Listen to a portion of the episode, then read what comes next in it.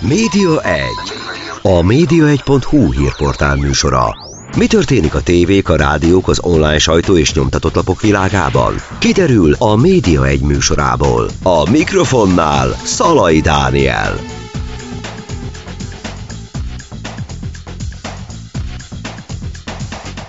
Köszöntöm Önöket, a Média egyet hallják, a vonal túlsó felén pedig Kelen Károly, a Bezárt Népszabadság egykori egyik szerkesztője. Szia Karcsi! Szavasz, jó estét kívánok! Több minden miatt hívtalak föl. Egyrészt, hát egy évforduló ennek az egyik apropója, mégpedig Delmedikó Imre, akinek az emlékére a napokban Budapesten emléktáblát avattak, nem tudom, hallottad-e ezt a hírt egyébként? Igen, hallottam. Mármint az emléktáblát. Ugye most lenne száz éves Delmedikó Imre, és te annak idején, amikor ő elhunyt 2019 novemberében, akkor írtál Delmedikó Imréről egy cikket, egy megemlékező cikket a Média egyre. Egyfelől Delmedikó Imre emlékét idézzük meg egy picit. Legnagyobb örömmel egészen különleges figurája a világnak minden tekintetben. Egy egy polgár, aki polgárként akar viselkedni, aki részt akar venni egyrészt a saját életébe, hogy hogyan alakul, másrészt az emberek életébe, és ráadásul van neki egy bizonyos ilyen, nem jó szó a népművelés, egy ilyen tanító attitűdje, hogy a dolgokat, amik a világban vannak, azokat helyesen ismerjük meg, azokról pontosan emlékezzünk meg, és amelyet próbáljunk minél teljesebben megismerni.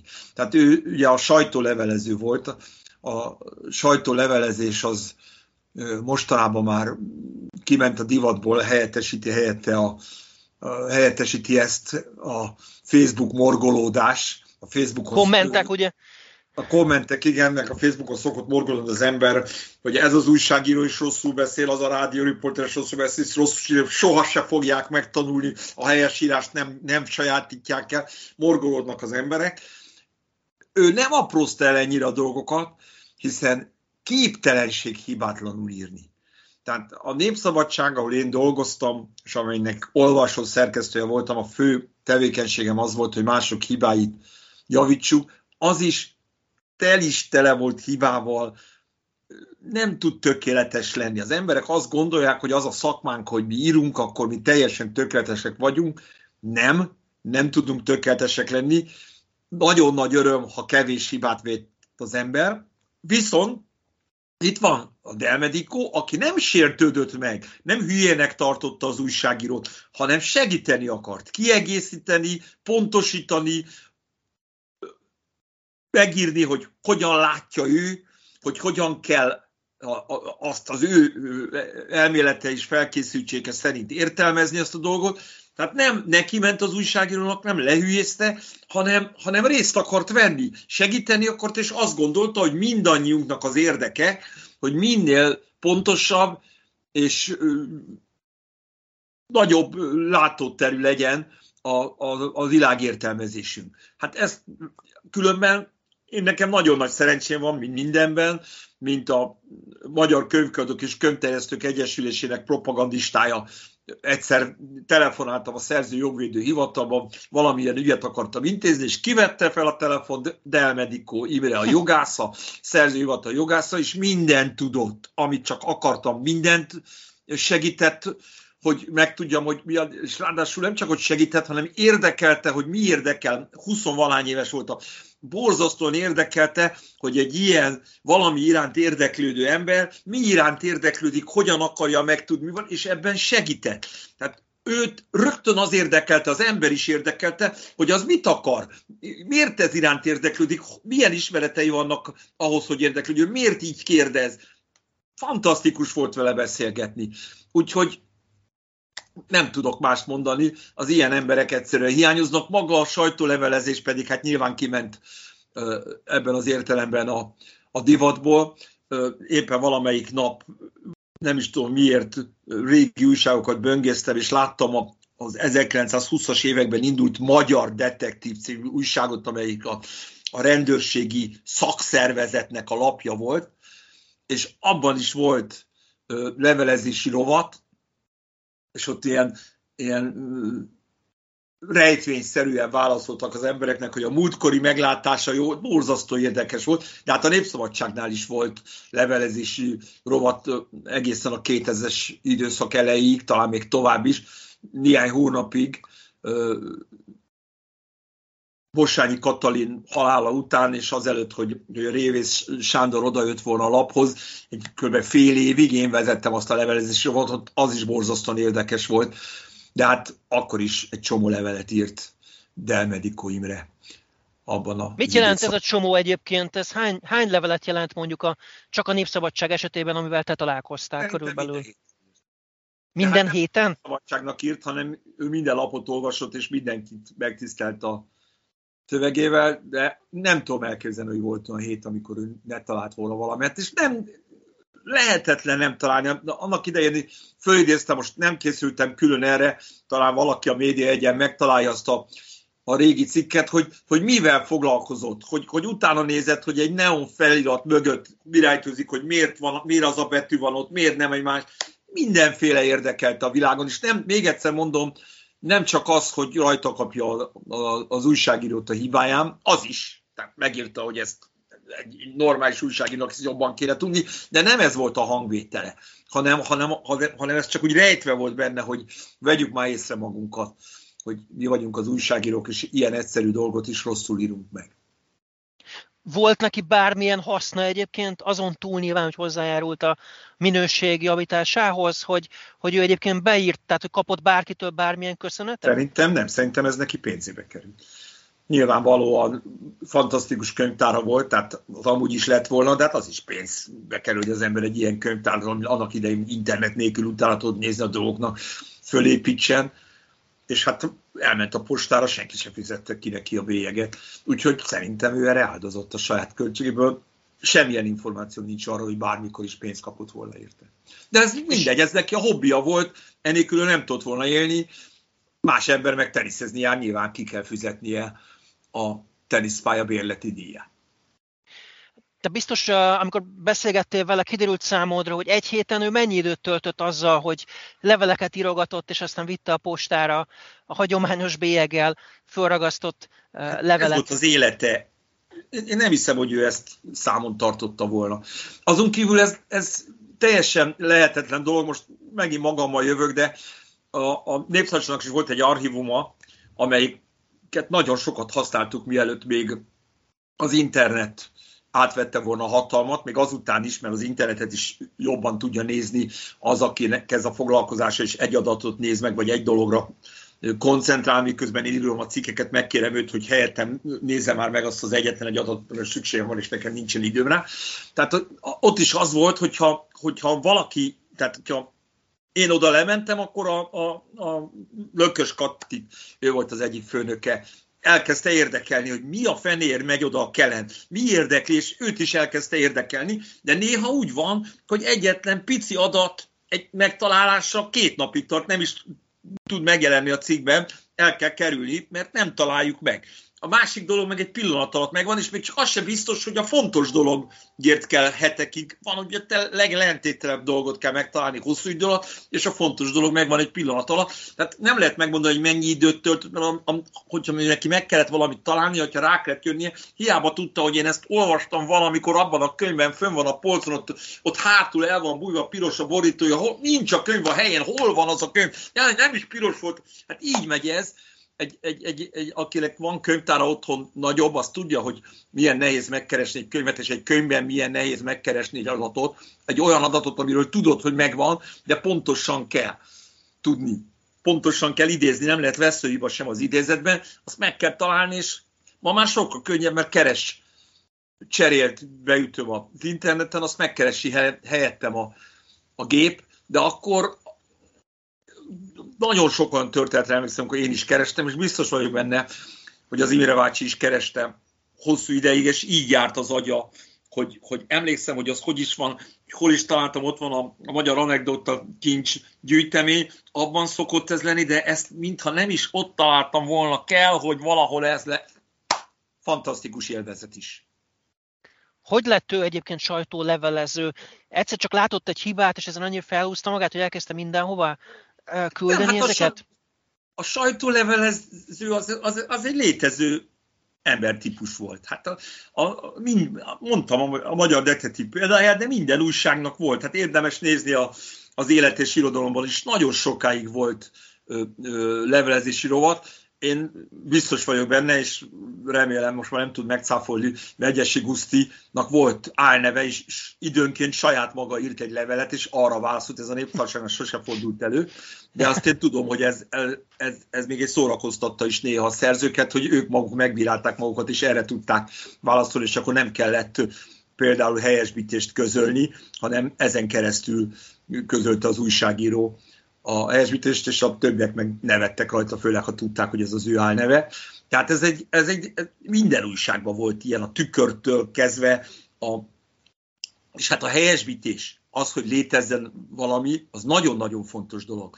Mai napig tessék fölmenni a New York Times-ra, minden, még a internetes kiadásban is, megtaláljuk a helyesbítés rovatot, és a New York Times nagyon-nagyon vigyázott arra, hogy minden áldott nap legyen helyesbítés az újságban. Ott a több száz oldalas példányok képtelenség úgy előállítani, hogy ne legyen benne hiba. A New York Times a közönség elé tárta, hogy nem lehet hibátlanul dolgozni, akkor sem, ha egy egész emelete volt a New York Times székházában, ami semmi mással nem foglalkozott, nem újságírók, hanem volt újságírók, vagy, vagy adatfigyelő emberek dolgoztak, csak azért, hogy minden egyes szikben, minden egyes megjelent adatot ellenőrizni kell. A Népszabadságnál is volt ilyen, két ember, aki csak ezzel foglalkozott még a 90-es években, aztán elmaradtak, főleg az internet bejövetele után. Tehát az, hogy helyesbítünk, az egyáltalán nem szégyen. Nálunk a lapok a szégyennek tartják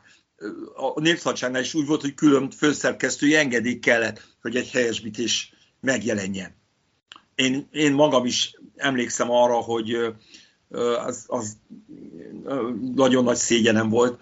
Német Irénnel a nőklapja főszerkesztőjével, legendás főszerkesztővel csináltam egy interjút, amikor már 90 éves elmúlt, és ő említette Kornis Pétert, hogy a nők lapjánál eleinte a későbbi Kossuth fotóművész volt a fotoriporter, és én egyszerűen nem értem, a Kornis Péter a Szent István Park 25-ben lakott, én a Szent István Park 24-ben nem tudtam olyan gyorsan köszönni, hogy ő ne köszönjön nekem előre, és ennek ellenére Kornis Mihály nevét írtam bele a cikkbe. Az ember néha teljesen hülye, és sajnos, sajnos a korrektor meg az olvasó szerkesztő se vette észre, és másnap ragaszkodtam minden körülmények között, hogy ezt javítsuk, hát nem maradhat bele egy ilyen hiba. A labba pedig, hát biztos vagyok benne, hogy az olvasók nagy része ezt nem vette észre, hogy összekevertem a, a fotóművészt meg a, az írót, ráadásul az egyik kétessel, a másik egyessel írja a kornist, és hát más a keresztnevük. De hát nem, nem ford, olyan nincsen, hogy az ember nem hibázik, hát ez teljesen lehetetlen dolog. A legemlékezetesebb történeted vele, bármint Delmediko Imrével, az mi volt? Hát e, nekem azt már elmeséltem, amikor a szerzőjogvédő hivatalban összefutottunk, és attól kezdve többször segített nekem különböző képek megszerzésében, és ö, különböző jogi problémák megoldásában is. Az volt vele. Tehát a, a, a még a másik, és tulajdonképpen akkor találkoztam vele először személyesen, talán emlékeznek még a hallgatóink arra, hogy volt Tímár György a költő és humorista, aki szintén egy ilyen babrálós ember volt, talán nevető lexikonjára szoktak emlékezni az emberek, amivel minden szilveszterkor föllépett a magyar rádióban, aztán a televízióban is. És ő is mindig, minden alkalommal ö, ö, ö, a, rán óriási műveltsége volt, hihetetlen tudás volt a fejébe, mindig észrevette a hibákat, és szólt is, és ők egymásra találtak, amikor a Timár Győt temetése volt, akkor ott találkoztam a, a, a Medico, Medic, Del Imrével, aki szintén eljött, nyilván a barátja volt, és akkor együtt sétáltunk ki a temetőben, és beszélgettünk, de hogy miről, arra már egyáltalán nem emlékszem. Mint emberről egyébként mit tudunk még, és én arra gondolok például, miért nem lett ő mondjuk újságíró, hiszen óriási nagy tudása volt, akár lehetett is volna. amikor mondtad, hogy lesz az a beszélgetés, akkor el is határoztam, hogy meg, megkérdezem, miért lesz az ember újságíró? Tulajdonképpen mit akarunk az újságírással? Pláne ugye ebben a helyzetben, amikor akadálya van az újságírásnak, hogy, hogy normálisan működjön az újságírás, mit akarsz te ezzel a, a média egyen? Mi, miért csinálod ezt? És, és én is tulajdonképpen még most is ugye itt a reklám helye, van hetente egy műsorom Rablacival közösen, régi népszabadságos, csinálunk egy műsort csütörtök estéként a klubrádióba, de miért csináljuk? Miközben minden módon akadályozzák, és mi? Hát nem akar, és hát persze megértem, aki nem akar újságíró lenni. Miért akart volna a Delmedikó újságíró lenni? Akkor ő ellene írták volna a sajtóleveleket. Dehogy akart ő újságíró lenni. Uh-huh. Neki meg volt a rendes, normális polgári foglalkozása, jogász volt, jogi ügyekkel foglalkozott, aztán ez volt a hobbija. Nagyon fontos tudni, hogy I. és Gyula, aki egy bankban dolgozott, abban az időszakban, amikor a bankban volt, ha valaki bejött, bármilyen kéziratot akart a nyugatnak, vagy a magyar csillag, na nem, a magyar csillag idejében már nem volt banki akazat, leadni, ő azt nem fogadta.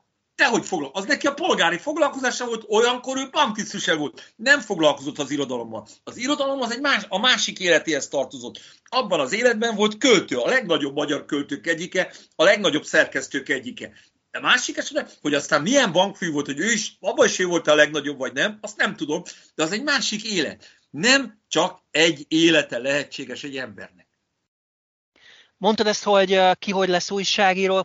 Kicsit elgondolkodtam, hogy egy személyes történetet, hogyha megoszthatok veled is, meg a hallgatókkal, hogy én mondjuk úgy lettem újságíró egyébként, hogy egy újságba beírtam egy olvasói levelet, tehát végül is mondhatjuk, hogy nálam, nálam pont ez történt, ami ezek szerint Delmedikó Imrénél nem, hogy beírtam egy bíráló cikket, amire válaszolt az adott lapnak a szerkesztősége annak idején, egy akkor induló magazin, az Internet Kalauz című magazin, és, és akkor válaszoltak, és nagyon tetszett, hogy, hogy válaszoltak, és hogy mennyire udvariasan válaszoltak. De hát ez Dali, csak egy ilyen... Hány éves voltál? 15? Hát még annyi sem egyébként, én akkor, akkor kérlek szépen öt, ötödik osztályos voltam, vagy hatodik osztályos talán egy, ak- akkor váltottam talán, igen, ilyen hatosztályos gimnáziumba, úgyhogy gyakorlatilag ilyen hatodik osztályos lehettem körülbelül. Úgyhogy... a hallgatók azt hiszik, hogy ezt előre megbeszéltük. Pedig nem. Igen. nem, és nem, nem tudok többet a, a Delmedikorról mesélni. Azt tudom, hogy az a világ, amiben ő létezett, az egy másik világ volt, az elmúlt. Amikor azt gondolta Delmediko Imre, hogy akik újságot írnak, azok nem valamilyen propaganda célt szolgálnak, nem valamit el akarnak érni, hanem a világról akarnak tájékoztatást adni, mégpedig művelt embereknek, a műveltségük növelése érdekében, a tájékozódásuk megkönnyítése érdekében, és úgy gondolta, hogy ebben ő részt tud venni, hogy segíthet az újságíróknak, mert ő neki megvan az a tudása, ő neki megvannak azok az ismeretei, megvan az a könyvtára, amivel ezt segíteni tudja, és nem az volt a célja, hogy bebizonyítsa, hogy valaki hülye, nem az volt a célja, hogy valakit legyőzzön, az volt a célja, hogy az ő segítségével ez jobb legyen, és jobban sikerüljön. És, és, és, és büszke volt erre, hogy ebben részt tudott venni, ez örömöt okozott neki.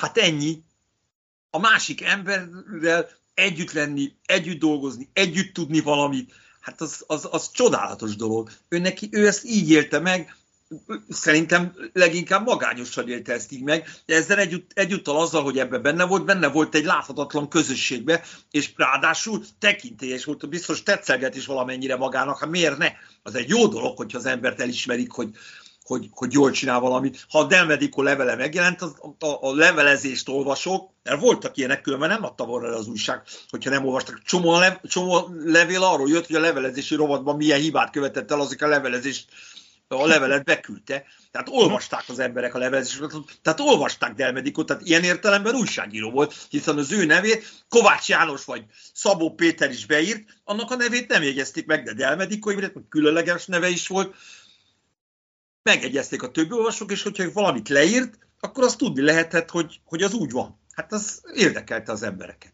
Úgyhogy ilyen értelemben ő elért a célját, nem akart pénzt keresni ezzel.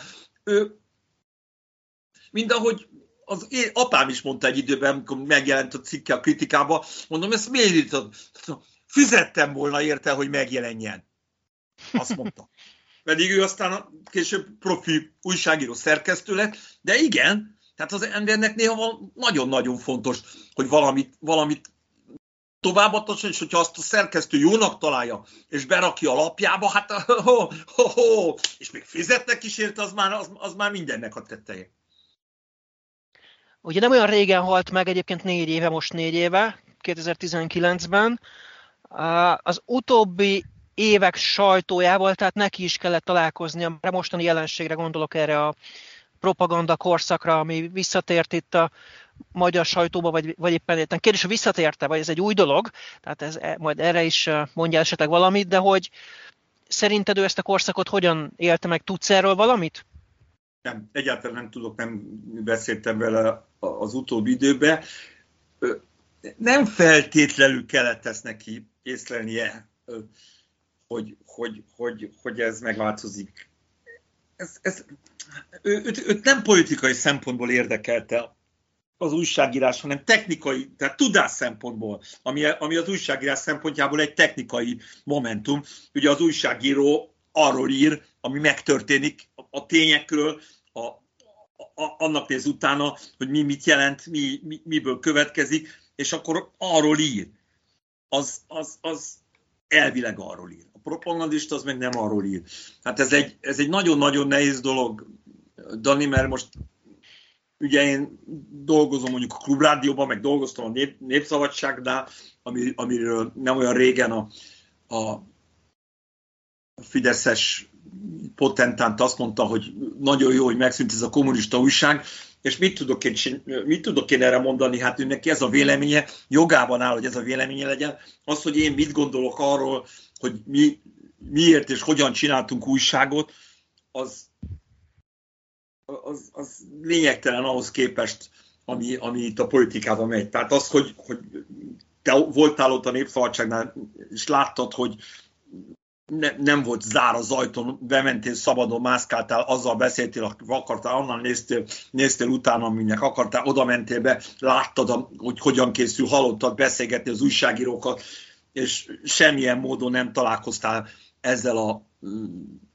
gondolattal, hogy nekünk valamilyen módon befolyásolni kéne a, a világot. Nyilván befolyásoltuk ezt, nem tudom, csak én nem, nem, nem is értem Szóval nem, nem, nem, nem tudom fölfogni, hogy valaki számára az újságírás az, azon kívül is más jelen, jelentsen, hogy, hogy, hogy, a, hogy a valóságot minél jobban megismerjük, és minél pontosabban megpróbáljuk az olvasók számára közvetíteni azt. Különben nem tűnik másképpen, mint ahogy látjuk, de azt a, azt a látottat, amit a szakmailag elemezve, és a lehető legjobb fogalmazásba meg tudunk neki mutatni, és át tudunk adni.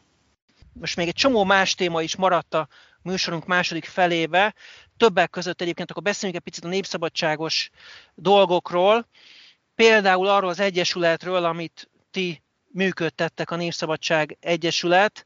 Mit is csinál ez pontosan? Nemrég ugye volt például egy díjátadó, beszél arról, hogy milyen terveitek vannak, és egyáltalán meghalt-e a Népszabadság magyarul, vagy itt van velünk továbbra is? népszabadság halott, de nem biztos, hogy nem támad föl. Erről még igazság szerint nem beszéltem senki, senkivel és senkinek, úgyhogy tulajdonképpen exkluzív dolgot is mondhatok, aztán, hogy lesz-e belőle valami, az már egy másik kérdés. A Népszabadság Egyesület az, amikor 1990-ben megalakult a Népszabadság zárt körű részvénytársaság, tehát a Népszabadság részvénytársaság, akkor az egyik tulajdonos volt, a Népszabadság Egyesület tagja lehetett minden népszabadságos újságíró, és ennek a Népszabadság Egyesületnek volt ö, tulajdoni hányada, nem is kis tulajdoni hányada a Népszabadságban, és ö, az Egyesület ö, költségeit, mert nem is voltunk nagyon szegények, azt fedezte a, a részvényre jutó osztalék minden évben, amikor még a Népszabadság 100 milliós, 200 milliós, a, a, a 2000-es évek fordulóján 1 milliárd forintos, ami akkor sokkal nagyobb pénz volt, mint most,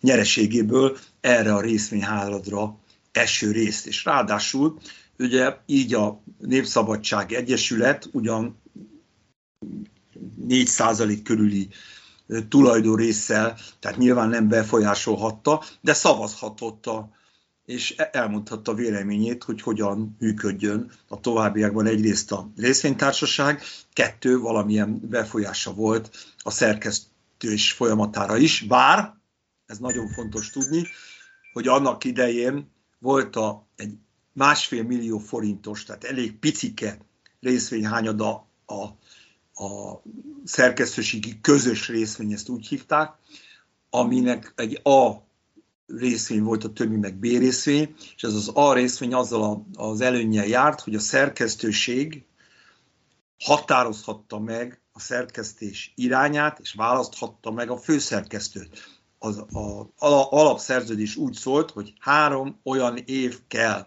amikor a népszabadság veszteséges, hogy ezt a jogát a szerkesztőségi közös részvény elveszítse.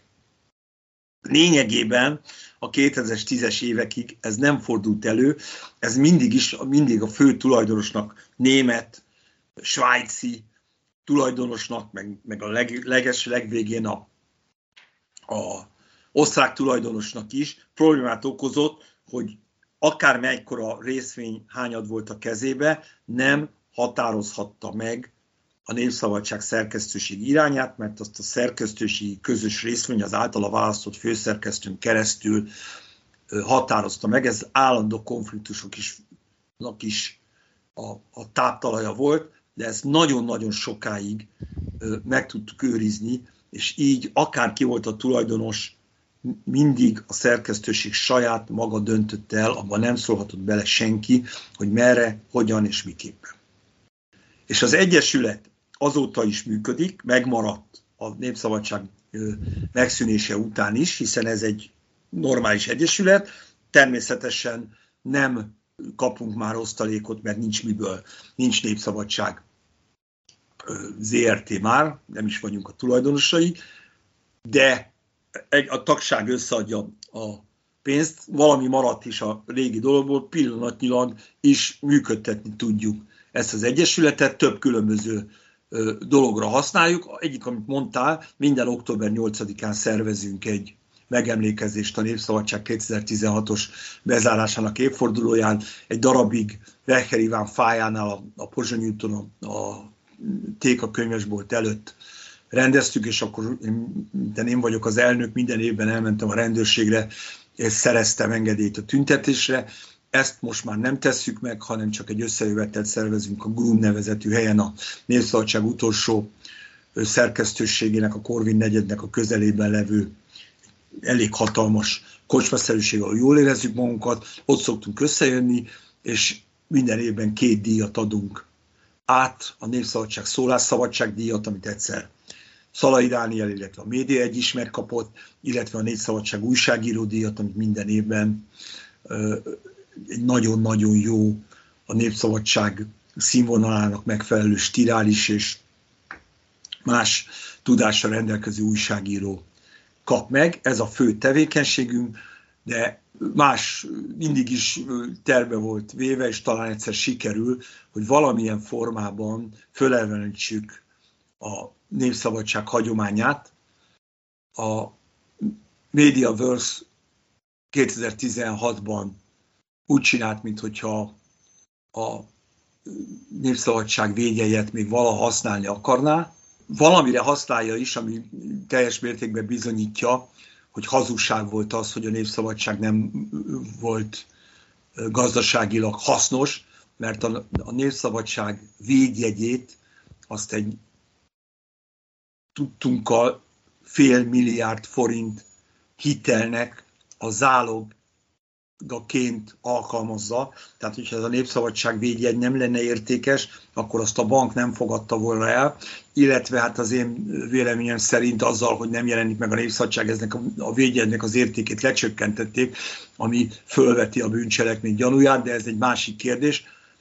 Ezzel szemben viszont öt éven keresztül ők nem használták ezt a védjegyet, ami a törvények értelmében azt jelenti, hogy ezt a védjegyet más felhasználhatja, lecsaphat rá, és könnyen lehetséges, hogy ez nekünk sikerülni fog, és valamilyen formában a népszabadságot a régi szerkesztőség munkatársai fölélesztetik. Nyilván nem fogunk nyomtatott újságot csinálni, nyilván nem fogunk versenyezni bármilyen nagyobb internetes portállal, de hogy a, a, a népszabadság hagyományait követve elsősorban nagyon fiataloknak, gimnazistáknak, egyetemistáknak olyan információs ö, ö, lehetőséget teremtsünk, ami erre van példa a világon.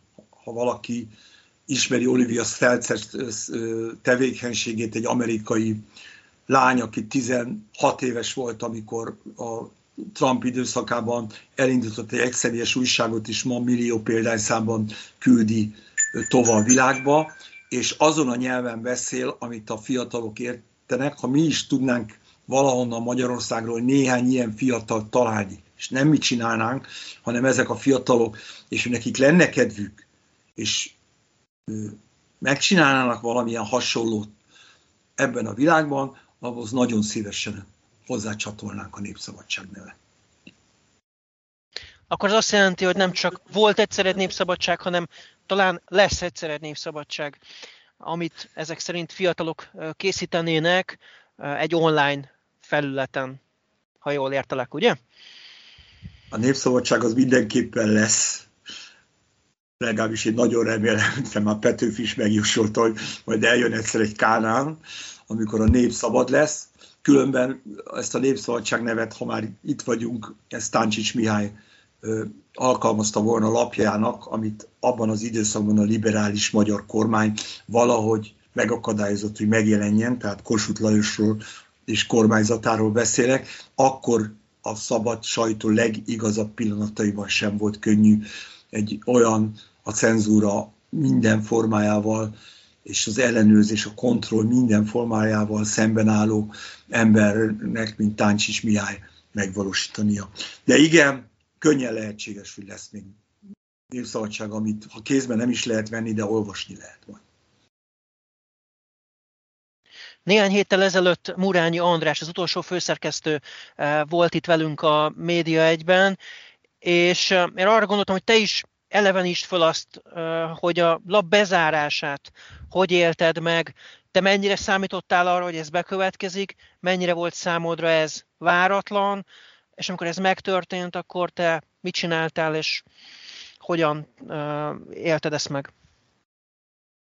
Ez 2016. október 8-án volt, ugye rettenetesen nyomta valaki a csengőt, én nem tudtam kimenni, a feleségem ment ki, kezében nyomtak egy nagy borítékot, még mosolyogva is jött be, képzelt Kacsi, egy nagy zárt borítékot küldött a Népszabadság.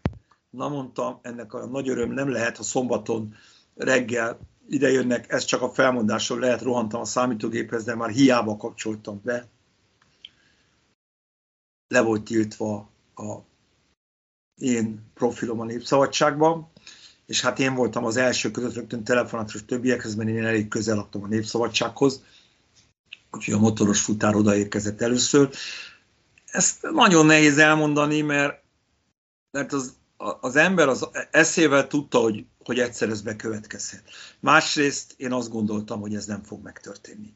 Nem is foglalkozott. Voltak ilyen hírek, meg mindenki kérdezgette, de ez engem nem érdekelt. Én azt gondoltam, hogy nem érdekes, hogy ki a tulajdonos.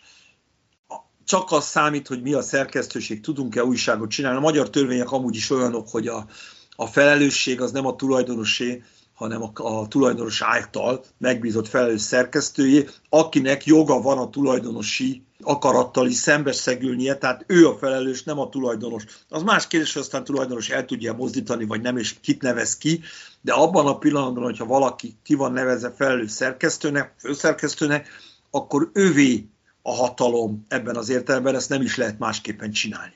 Különben a szerkesztőséggel szemben is jövé, de az, az egy másik kérdés, az megint csak egy belső rendszernek, szokásrendnek, jogi rendszernek a, a következménye, hogy hogyan működik a, a, a szerkezet. Hát nyilván az első néhány órában csak azt néztük, hogy mit tudunk csinálni.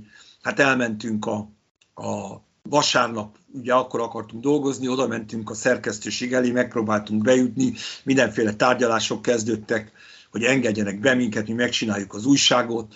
Ezt a András is elmesélte, hogy hogy történt. Én nekem különleges lehetőségem volt, én másnap visszamentem hétfőn, és mondtam, hogy engem engedjenek be, mert különben rendőrt hívok, akkor kérdezték, hogy miért, mondtam, hogy azért, mert a Népszabadság Egyesületnek bejegyzett székhelye ez az épület, úgyhogy engem nem lehet innen kizárni, mint elnököt, akkor ez nagyon érdekes volt különben, ezt elmentek a jogászok, megtárgyalták, azt mondták, hogy jöjjek vissza néhány nap múlva, és amikor bementem, engem beengedtek, és egy irodát bocsájtottak a rendelkezésen, számítógépestől, mindenestől, hogy ott működhet a Népszabadság Egyesület. Már régen nem vagyunk ott, de akkor legalábbis arra jó volt, hogy én be tudtam jutni a, oda is az ott maradtakkal, legalább beszélgetni tudtam arról, hogy mi hogyan van, és valamennyi információt csak tudtam magamnak szerezni, bár borzasztóan vigyáztak arra, hogy lehetőleg ne beszéljek senkit, és mindenkit néztek, hogy kivel beszélek, és ő is nyilván tudtam, bátorság kellett vállalni. Ez is micsoda hülyeség. Bátorság kellett ahhoz, hogy valaki Kellen Károlyal beszélgethessen azok közül, akik ott maradtak valamilyen média versus helyen, akár csak a takarítóra, vagy a gondokra gondolok, de különböző újságírók is, a különböző média versus lapoknál ismerőseim voltak, barátaim, és hát persze mosolyogtak, meg sajnálkozva néztek, meg, meg nagyon-nagyon szívesen beszéltek volna velem. Érdekes dolog volt. Aztán nagyon sokáig összejártunk, úgy mondtuk, hogy a Smolny-ba, volt egy hely, ahol összejöttünk és próbáltuk tanácskozni, voltak munkajogi problémák, abban segített a TASZ jogásza nekünk, hogy hogyan lehet megbeszélni azt, hogy azért ez az egész fölmondás dolog hogyan alakuljon, hogy minél jobban járjunk, megkapjuk a végkielégítéseket, meg újra és újra próbálkoztunk azzal, hogy újraindíthatnánk valamilyen módon a népszabadságot, amikor kiderült nagyon gyorsan, hogy fogják elindítani, akkor én levelet írtam a Liszkainak, aki ugye a vezérigazgató volt, hogy ha nem használják, akkor adják oda nekünk, mi majd használjunk, szerzünk hozzá pénzt, mármint a Népszabadság kiadási jogát, akkor azt írta, hogy ez neki nem nevetséges az egész, ez neki nem áll módjába, azért örültem ennek, mert így nem tagadhatta le, hogy megkapta a levelemet, akkor azt én is írtam még egy levelet, hogy nem áll módjába, az azt jelenti, hogy ő nem bírja odaadni, vagy az, hogy magasabb helyről kapja a parancsot, erre már nem válaszolt annak idején, és akkor még egy nagyon sokáig reménykedtünk abban, ezt András elmesélte, hogy különböző pénzemberekkel beszélt, nem voltunk elég ügyesek, ő se volt elég ügyes, mi magunk se, az nagyon kicsi a magyar milliárdosok köre, amikor a második ember, az egy harmadik emberhez ment, akkor már azt tudta, hogy az első kettő visszautasította, és ez lényegében meg is határozta a lehetőségeket, hogyha XY, aki a legjobban támogathatta volna, nem vállalja, akkor ő aztán miért vállalná.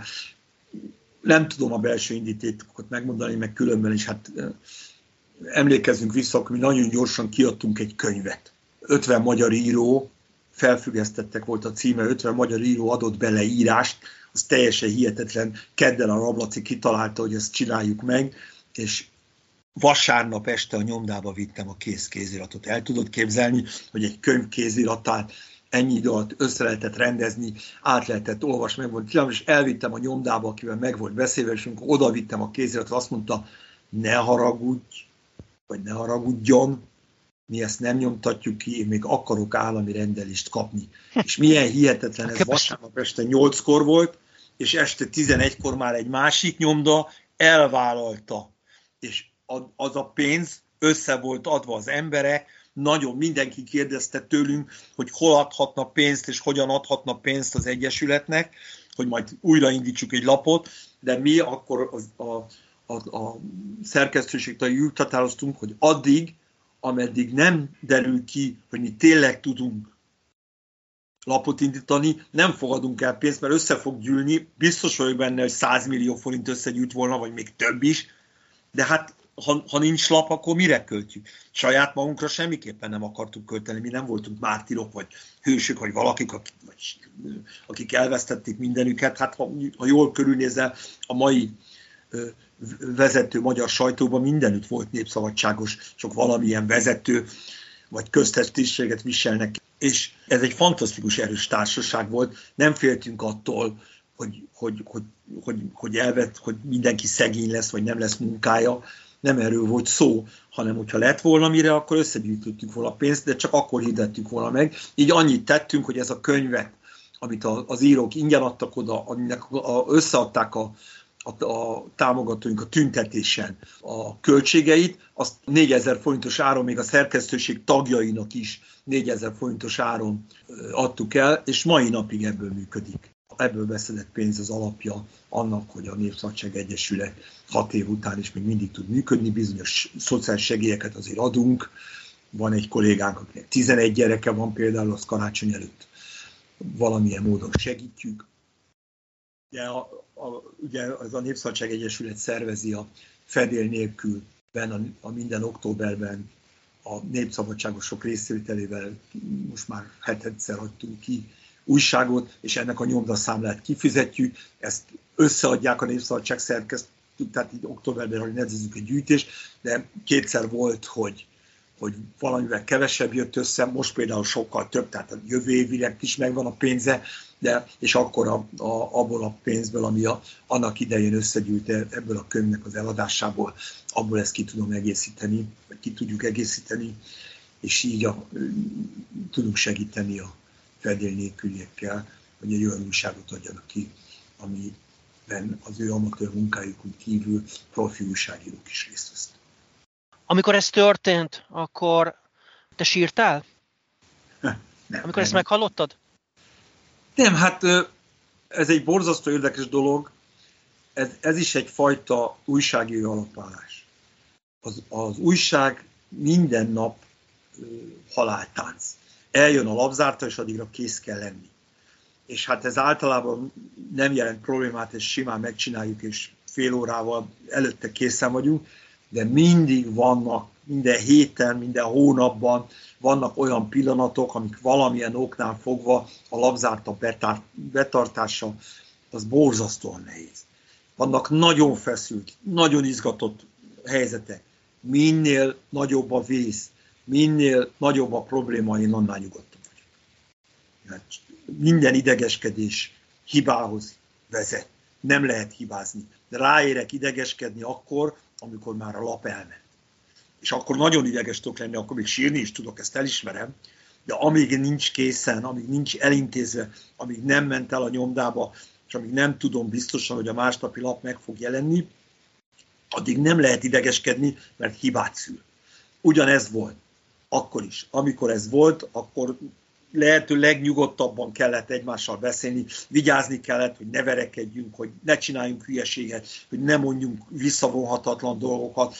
Okosan, normálisan kellett viselkedni, és nekem, mint választott, a népszabadságon belül választott tisztségviselőnek, még, még felelősségem is volt ebben. Nyilván nem az enyém volt a legnagyobb, legink a Murányi Andris volt akkor a főszerkesztő, nyilván az ő vállán voltak a legnagyobb terhek, de hát nekem is megvolt a magam feladata, a magam dolga, azt intézni kellett, tehát sírásnak semmi helye nem volt.